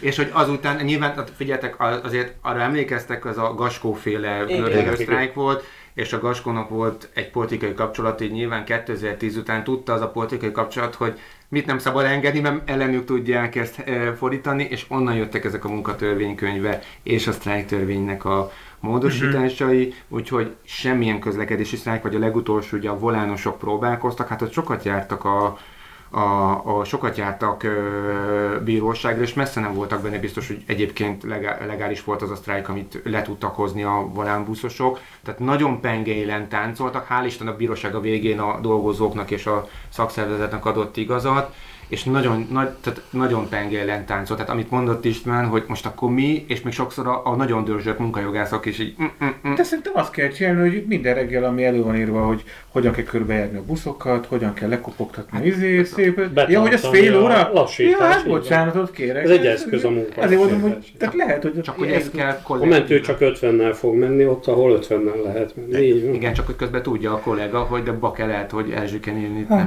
Igen. Tudjátok, így lezárásképpen nekünk vannak ilyen állandó rovataink. Tele van az internet, TikTok csatornákkal, ne arról őszinte nem. Tele van, tele van az internet ilyen jól hangzó posztokkal, amik így terjednek, akár városi legenda szinten, vagy összeesküvés elmélet szinten, hogy ezt biztos valaki mondta, vagy, vagy valami az úgy volt, és ez egy olyan rovat, ahol megpróbáljuk lerántani a leplet ezekről az ilyen állinformációkról. Nem tudom, hogy ezt magyarul hogy kéne megfogalmazni, én dibánkolásnak hívom, de ilyenkor... Egy erre nagyon már az is a- hiágos szót használsz rá, igen. igen, szörnyű, erre, erre már egyszer találunk valami magyar, magyar Ja. kifejezés, és a Zsuzsa hozott, hoz valamit, amit nem tudjuk, hogy igaz-e vagy sem. Mert lehet, hogy közben igaz. Le, minden lehet. Ö, előre is bocsánatot kérek, Áron nem hazai közéleti, meg politika, mert A is. engem fontosabb dolgok izgatnak, például az, hogy Hunter S. Thompson napirendje hogy nézett ki. Kié? Hunter S. Thompson, író, gonzó író, a gonzó Ah, oké. írás pápája, uh, istene, milyen szót használja? Bocsánat. Nem Semmi is- Azt gond. hittem az a bede, de oké. Azt hittem, hogy művelt emberek körülök, de nem baj, nem, rá se de van egy író, akinek egy nagyon furcsa napirendje van, és az Associated Press, ez az AP hírügynökség hozta le, hogy hogy él ez az úr. Három órakor kelt föl délután. Három óra ötkor ö, egy ö, sivánsz regállal remélem jól mondom, tehát egy vi- viszkivel indította a napot, és egy Dunhill cigarettával, majd alig telt el 40 perc, egy csík kokain is bekerült a szervezetébe. Mintegy 5 perc múlva megismételte a whisky cigaretta kombót, ez elég sokáig ment neki, tehát hogy nem ragozom tovább. Mentőt hívott. Igen, 7 órakor ő elment ebédelni, este 7-kor, ahol megevett két hamburgert, és paradicsomot, coleslaw salátát, tehát egy minden elég, elég nagyvonalú vacsorát folytatott, majd ez a kokainozás, viszkizés folytatódott, és közben egy kicsit dolgozott is, és reggel 8 óra 20-kor ment elő aludni. De hát ugye tudjuk, hogy ő, ő a vonzó újságírás, vagy írásnak volt az egyik nagy alakja, tehát ez akár neki bele is félhet az életébe, bár nekem a kokain kicsit soknak tűnik, de nem volt a mennyiség mellette felírva, és hangsúlyozom, hogy ez az AP hírügynökség jelentette meg, tehát hogy egy teljesen legitim Hiteles forrás. és hiteles forrás, úgyhogy ez terjedt nagyon sok helyen a közösségi médiában. Mi az a gonzó újságírás? Írás, nem újságírás, hát akik mindenféle szerhasználattal Aki oda átul látja a Kreat- világot. ír, í- kreatívkodják tele a világot. Aha. Sok ilyen Csak eset. az a kérdés, igaz-e? De azt akarom kérdezni, meg az a kérdés, hogy ez igaz-e, hogy ez Igen, az a kérdés, Ez abszolút hogy ez igaz. igaz-e, és hogy Igaz. ez... biztos vagyok benne, hogy a Hunter S. Thompson így, így ért, igen. Szerintem igaz. Igen. Ugye ő az, aki a, a félelem és reszketős Igen. írta például? Például. Igen, én szerintem ő így élt, igen. De hogy 25-től 27 éves koráig, nem? Nem, ő egészen sokáig élt, hat- 60-70, Annak ellenére, hogy mindent megtett, hogy ez igen, rövid igen. legyen. Hát ugye Keith Richard is él még pedig, hát De készítsed, mert 30 éve nem iszik, csak ebből nem csinált magának, miért? Szóval szerintem ez igaz, Zsuzsa. Tehát, hogy ez, ez nem, nem, nem előcső. kamu. És Grand Attila is 71 éves volt, és a múlt héten is? láttam. Ő is durva fiatal. Nem, volt? hát azért a VHK-s Az, az oké, de hogy... abban durva fiatalkor lett, de ma lát, vagy most láttam a múlt héten színpadon is, 71 évesen tele energiával felhozta bennem a 40 évvel ezelőtti emlékeket, tehát hogy le a leplet. Szomorú hírem van számotokra, az AP soha nem hozta le, tehát nem... Nehezen nem kivalósítani. Ne csináld. Én tudtam. Hogy bár, bár gyakran írnak erről, akár még a lőfegyvert is belerakhatjuk, tehát hogy ez az alkohol és Igen, ő volt aki és lőtt és kifelé, mindig igen, a motelszobáiból lenni, lőtt, igen, lőtt és hogy ez kifelé. Egy um, Jan Wenner és Corey Seymour Gonzo kettős pont uh, Hunter S. Thompson című könyvében jelent meg, és csak interjúk alapján írták ezt le, és egyáltalán nem lehet tudni, hogy ez valaha is megtörtént-e így ebben a formában, mert hogy ők is azt vélelmezik, hogy ez olyan mennyiségű drog és alkohol, ami hosszú távon nem De tud mi, mi magyarok a vagyunk, és szervezete nem tudjuk, tud hogy elviselni. nem zörög a haraszt, ha a szél nem És mindjárt szakértőköz fordulunk, hogy a kokain és a viszki együtt milyen hatást vált ki, vagy nem ütik-e ki egymás hatását esetleg? Hát éppen Erősíti. erősíti. Erősítik? Igen, ha az a cél. Hogy a kokain hatására tudsz rengeteget inni. Ja, értem. Enélkül, hogy észrevennéd, de ezt nem lehet húzamosabb ideig csinálni. Ez szolgálati közlemény, ez egy nem jó út, és ezt ne kövessék a csinálják. hallgatók. Kedves hallgatók, ne csinálják. kedves hallgatók, És ne viszont a kokainozzatok és Csillasz legális, a. Dönhill, mint márka, jó. Jó, És igen. ne- ne- Várjuk az ajándékokat. a És ne dőljenek be a Facebookozók, ha, ha mindenféle érdekes sztorikat. Ne dőljenek be, még akkor sem, hogyha olyan nevek szerepelnek mellettük, mint az AP hírügynökség. Mi, Hogy hívják ezt? Forrás, ellenőrzés? Forráskritikával kell élni, igen. és akkor tényleg csak a podcast ajánló maradt. Igen. Én elkezdeném egy régi új podcastommal. Kezdjük a Ja, kezdjük a mert el fiatalember. kell mennie. A Ja, figyelj, mondjad. Ami nem késik. Jó, hogy nekem kell mondani podcastet? Igen, van hogy szoktatok el- Szoktál, szoktál-e hallgatni, és ha igen, van olyan podcast, amit szeretsz, és ajánlanál a mi hallgatóinak? Ez egy ilyen állandó rovatunk. Csú, most egyébként kicsit így megálltam a podcast hallgatásra, de egyébként a könyvesnek szerintem így tök jók a, a, a podcastjai, és Kicsit bővebben. Az a könyves blog, ugye? könyves blog, Blog, nem. aha, nö, most egész mert jó ide nem hallgattam, Szerintem meg... most, most, nem, most nem jöttek ki újakat. Hmm, én is most, rá. most kicsit így láttam ezekkel egy utazás közben, meg nem tudom, mondjuk ami még szerintem így jó volt a Partizánon belül a Mi a Tendő, ugye az Ébermárknak, meg a Papszilárnak egy közös projektje, ugye ez nyilván politikai, nyilván kritikai baloldalról hozza be a dolgokat, érdekes gondolatok, érdekes emberek vagy csalódások vannak benne, tehát ez, ez, ez szerintem így érdekes, hasznos. És te elvesztetted a podcast üzességedet, de hallgatni hallgatsz? Szoktál? Nem? Tehát minden szempontból ez új ez az egész élmény. Igen, én a kalambót nézem. Nagyon jó. Lesz egy olyan podcast, eh, ho- ahogy ö, fiatal emberek újra nézik a Kalambor összes részét, és mindegyik részről beszélgetnek. Igen? Igen, lesz egy ilyen podcast. Ki csinálja? Hallottam, hogy lesz ilyen. Igen. Majd. Nekem Majd is van Egy benne két hónap múlva. Aha. Két hónap múlva fog kb. indulni. Igen. Igen. Oha. Min- Minőségi időt töltött. Nagyon érdekes. Én egy régi új podcastot. Van ugye a Kibitnek egy nagyon jó podcast sorozata, ami egy, ugye egy internetes újság, és a Vitézi Dáviddal volt egy, te is beírtad a mi kis chatünkbe, lelövöm előled, de nekem az utóbbi hetek egyik legnagyobb élményt, egy három és fél órás podcast volt Vitézi Dáviddal, aki a mai modern város szerkezetről, a városok felépítéséről, és merre tart a város, város építés, tehát mi lenne jó, mi lenne emberi, mi miért és miből táplálkozik, honnan indult az autóközpontú város, honnan indult a, ez az egész mai, ma már nem modern, de a régen modernnek hit város, és ezt mindenkinek ajánlom, ez egy elég hosszú, nekem több reggelem munkába eltelt ezzel, hogy ez a végére érjek, de, de mindenképpen érdemes meghallgatni. Jöjjek én? Hát, hogy így, Jó, szóval, ö... kedves hallgatók, így vagyunk körben. Így vagyunk körben. Megszólalók ülnek.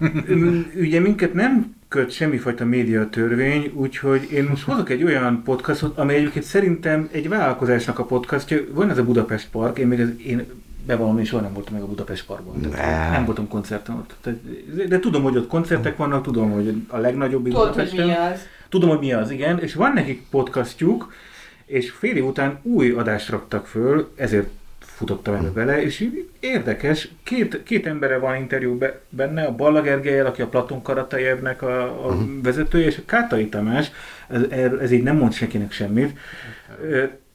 Neked mond ezek szerint? Ki, kicsoda, mondja? A, a Táj Katafalk nevű formációnak a frontembere ez a bizonyos Kátai Tamás. A Táj Katafalk az egy ilyen doom metalt játszó magyar zenekar, vagy zene, de tudjatok róla, hogy az elmúlt 15 év egyik legnagyobb nemzetközi sikere, csak Magyarországon senki nem ismeri, mert a doom metal, te se hallgatsz doom metal. Nem, nem, Nézek nem, rád. Nem hallgatok Tehát, doom metal. De, de egész nap úgy beszélsz, hogy én nem értem. De aki, de aki ebben a szcénában benne van, az így nagyon tudja, hogy ez a Táj Katafalk, ez egy ilyen nagy, nagy siker igazából a, a Doom Metal világ szinten, azt hiszem. És én is hallgatom, és nagyon érdekes ez a csávó, egyedül csinálja a lemezeit, úgy, hogy ami most jött új lemez, azután már megvan a következő, majd egy év múlva jön ki, tehát egy ilyen nagyon, nagyon pro, tehát hogy előre gondolkodik, megvannak az izé, van egy élete, család, munka, és egyébként ő rakja össze lemezeket, szóval velük interjú. Bocsánat, látom az áron kijelzőjét, és azt ezt szeretném mondani a hallgatóknak, hogy bár úgy tűnik, hogy a tájkat a falk az a Katai Tamásnak egy ilyen oximoronja, de rohadtul nem, nem így van leírva. Ja, nem úgy van leírva. Nem. Majd berakjuk a show Berakjuk a show Berakjuk a show És hozok gyorsan egy másodikat, ez, ez, ez szintén olyanok, hogy fél év után kiraktak egy adást, úgyhogy nagyon érdekes, semmit nem tudok róluk. Newton almája, ez a nevük, az, azért nagyon tetszik, mert tudomány foglalkozó podcast. Egyébként nyilván tetszik az a, ez az adás, mert a Gerencsér Andrással van egy interjú. Ugye ez az a csávó, aki megkongatta a vészhalangot tavaly nyáron, hogy elfogynak a föld erőforrásai, és óriási nagy vihart kavaró cikket írt arról, hogy nem fenntartható a mai nem, nem az, hogy magyar, az a, a, a világunk. Világon. A életformáját, amit, amit folytatunk. És vele egy interjút készít ez a Newton álmája, semmit nem tudok róluk, a maga, ez a podcast jó, tehát tetszik, be fogjuk linkelni, Linkel. és ez ah. két újabb podcast, ami hirtelen föl ha, támadta hamvaiból. Zoli? Uh, Te továbbra sem? Továbbra sem hallgatok podcastot, igen, viszont nagyon szeretnék reagálni arra, amit a Digi mondott, uh, hogy megdicsérted a, a, a Vitézi Dávidnak azt a, azt a nagyon hosszú kubites uh, hozzászólását. Azzal szeretném kiegészíteni ezt a történetet, csak hogy a hallgatókat is egy kicsit jobban képbe hozzam, hogy az, amit a Vitézi elmondott, azt szerintem három-öt éve mondja a szakma egyfolytában. A szakma alatt a kerékpáros a és a alatt nem, csak, nem, nem feltétlenül, a, én nyilván ezen a csatornán találkozom Vagy a ezzel, szervezőket? De meg a, meg a, meg, meg a város, ja, urbanisták. Ur, ur, urbanisztákkal foglalkozó, urbanizációval foglalkozó szakemberek. Nagyon régen mondják azt, amit most a, a Dávid nagyon szépen összefoglalt, és uh, én azt kicsit pikírt megezdést szeretném tenni, hogy borzasztóan örülök. Egyfelől nagyon csalódott vagyok, hogy a Vitézi Dávidot kipöckölték a, a végrehajtói szervezetekből az Tehát utóbbi időben. Igen, mert egy, igen, nem nagyon bírják a szakembereket ezekben a szinteken. Na mindegy, ezt talán ti is te tudjátok erősíteni. Igen, na mindegy, szóval, hogy egy ideig, tök, tök sokáig ott volt, tehát egész csak tud Nem sikka kapaszkodni ebbe a pozícióba, de, de aztán végül utolérte a sorsa, és azóta, hogy nincs, nincs ebben, a, ebben a pozícióban, azóta, azóta beszél. És azért az ő hangja úgy tűnik, hogy, hogy, hogy erősebb, vagy legalábbis több, több felé eljut, és egyébként nagyon jól is beszél. Tehát, a, Igen. már a Dávid is rendkívül hosszan tudja ezeket a dolgokat csak De kifejteni. összeszedett volt. De, de, de fasza. Igen, igen, úgyhogy én nagyon örülök, hogy ő ezt megcsinálta. Akkor miért a Zsuzsa befejezi a mai adást, akkor én viszont én is hozzáteszem a Mhm. magamét ezzel kapcsolatban, hogy a Szilvi nevű, egy Szilvi nevű barátom oda kommentelt az én posztom alá, hogy ő nagyon örül annak, hogy a Vitézi Dávid ennyire jól beszél, és hogy mennyire kedveljük az, amiket ő beszél. Csak még mielőtt ő meghallgatja ezt az által ajánlott podcastot, ő elutalja az Egyesületétől a jogásznak azt a pénzt, ami a, egy olyan projekttel kapcsolatos perköltség, amit speciál ö, olyan ügyben indított az Egyesülete, ami azokat a várospolitikai urbanista szempontokat szeretné figyelembe venni, a, amit a Vitézi Dávid is mond, csak éppen, amikor a Vitézi Dávid még, még vezető pozíció volt, akkor egyébként ő is nagyon támogatta azt a budapesti projektet, ami ellen ők egyébként az Egyesülettel most éppen perben állnak. Tehát, hogy ő mindennek nagyon örül, ő most ezt a pénzt elutalja a, az Egyesület számlájáról annak az ügyvédnek. Tehát azért Nyilván a vitéziknek meg kellett hozni bizonyos áldozatokat annak érdekében, csak tegyük hogy- itt ezt, ezt is Mindenképpen tegyük én azt gondolom, akkor bocsánat, ez De jogos, teljesen jogos. És Zsuzsa végül. Igen, én uh, most nagyon mainstream leszek, mert a Telexnek van a Telex nyomozó szerepjátékos gyilkosság című podcast sorozata. Én elég sok, én szeretem ezeket a true crime mindig podcastokat, elmondod. és mindig elmondom, hogy szeretem ezeket. Nem azért ajánlom, mert feltétlenül ezt tartom a legjobbnak, hanem azért ajánlom, mert egy 8 hónapos munka eredménye, és nagyon új megközelítésben alkalmazza a podcast csinálást. Tehát nem arról szól, hogy egy vagy két ember ül és elmesél egy történetet, hanem meg vannak szólítva benne a szereplők is, ami nagyon ritka a magyar podcast világban, és ez szerintem mindenképpen elismerésre méltó. Ráadásul két nő csinálta, Janecskó Kata és Munk Veronika, Igen. aki azóta távozott a Telex-től. És egyébként a Tövésházi Ambrus csinálja a zenét, az a Tövésházi Ambrus, akinek a saját podcastjukat egyszer megdicsértük, Igen. mert hogy ilyen, Igen, tehát igen. konkrétan zenét rak bele a podcastba, és ráír, szóval el- elképesztő. Szóval nagyon jó, nagyon újszerű, és nagyon sok munka van benne, és nagyon menők vagytok csajok, úgyhogy hallgassatok ezt a Telex podcastot. Köszönjük szépen, hogy itt voltatok velünk ezen a beszélgetésen. Az elején egy kicsit azért szkeptikus voltam, hogy jó, jó, jó, szakszerzetek, hát jó, jó, jó, ez egy kötelező dolog. Zsuzsa már mondja, izé, hogy de még van 8 perc, úgyhogy egy, fél percet le tudom ezt így kerekíteni, hogy de hát én azért, én egy ilyen két-három adást itt még én érzek ebben a dologban, úgy érzem. De, de most tényleg, tehát hogy egyszerűen, a felszínt hogy ez, ez ugye, hogy a felszínkapogatás volt egy kicsit? Volt, volt olyan fél mondatod, amikor elkezdted mondani, hogy neked rendszeresen írnak a pártok. Ó, én ott, ott, ott, Én ott majdnem ott- itt ott- ott- telekérdeztem ott- egy fél volna, Tehát, hogy ott, igen, lehet, hogy a későbbiekben találkozunk Szóval- veletek, én nagyon örülnék, Ne, lehetne egy ilyen szakszervezet is. Mások is rátok kapnak, és, és, és reméljük igen, hogy ennek kapcsán esetleg mások is ö, megkeresnek titeket, és elpró- megpróbáljuk erősíteni, vagy próbáljátok tovább erősíteni ezt. Én szerintem köszönjük szépen. Lépjetek be pod, podcast. Írjatok be. Szakszervezetekbe. Érdekképviseletekbe. Érdekképviseleti szervezetekbe, igen, mert van értelme. És Kedves akkor hol találnak meg minket a kedves hallgatók? 101 szoba. százegy.átlátszó.hu és a két ö, érdekképviselő weboldalt, Facebook oldalát szintén be fogjuk linkelni a show notes-ba. Köszönjük. Köszönjük, Sziasztok. sziasztok! Sziasztok! Sziasztok, mindenki tapsoljon egyet. Szeretnék lopni az az életem. Szeretnék lopni az az egyetlen, ami érdekel.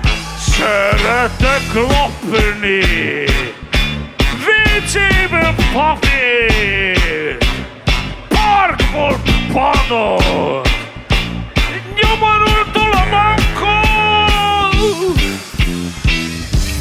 Én kedves Istenem, bocsáss meg! Egy kicsit loptam, nem olyan nagyon. Nem olyan nagy bűn hogy megbocsájtam! Szeretek lopni! Gyárat! Pénzt! Autópályát! Szállodaláncot! Bármit, amit kiírnak, szeretek lopni! Előre, hátra, mindenhogyan szeretek lopni! Bármit is! Kedves biztos úr! Nem én voltam! Komolyan! Inkább nézzenek körül! Az ott egy gyanús figura! Őt kövessék! Nem én voltam! Szeretnék lopni, lopni, ezt is lopni, azt is lopni, még ezt lopni, jövőt lopni, múltat lopni, téged lopni, értékpapírt, nemzeti kincset, butaságot, mindent akarok! Lopni, lopni, csak is lopni, mindig lopni, ezt is lopni, azt is lopni, életet lopni, jövőt lopni, politikát lopni, mindent lopni, mindent, a társadalmat, mindent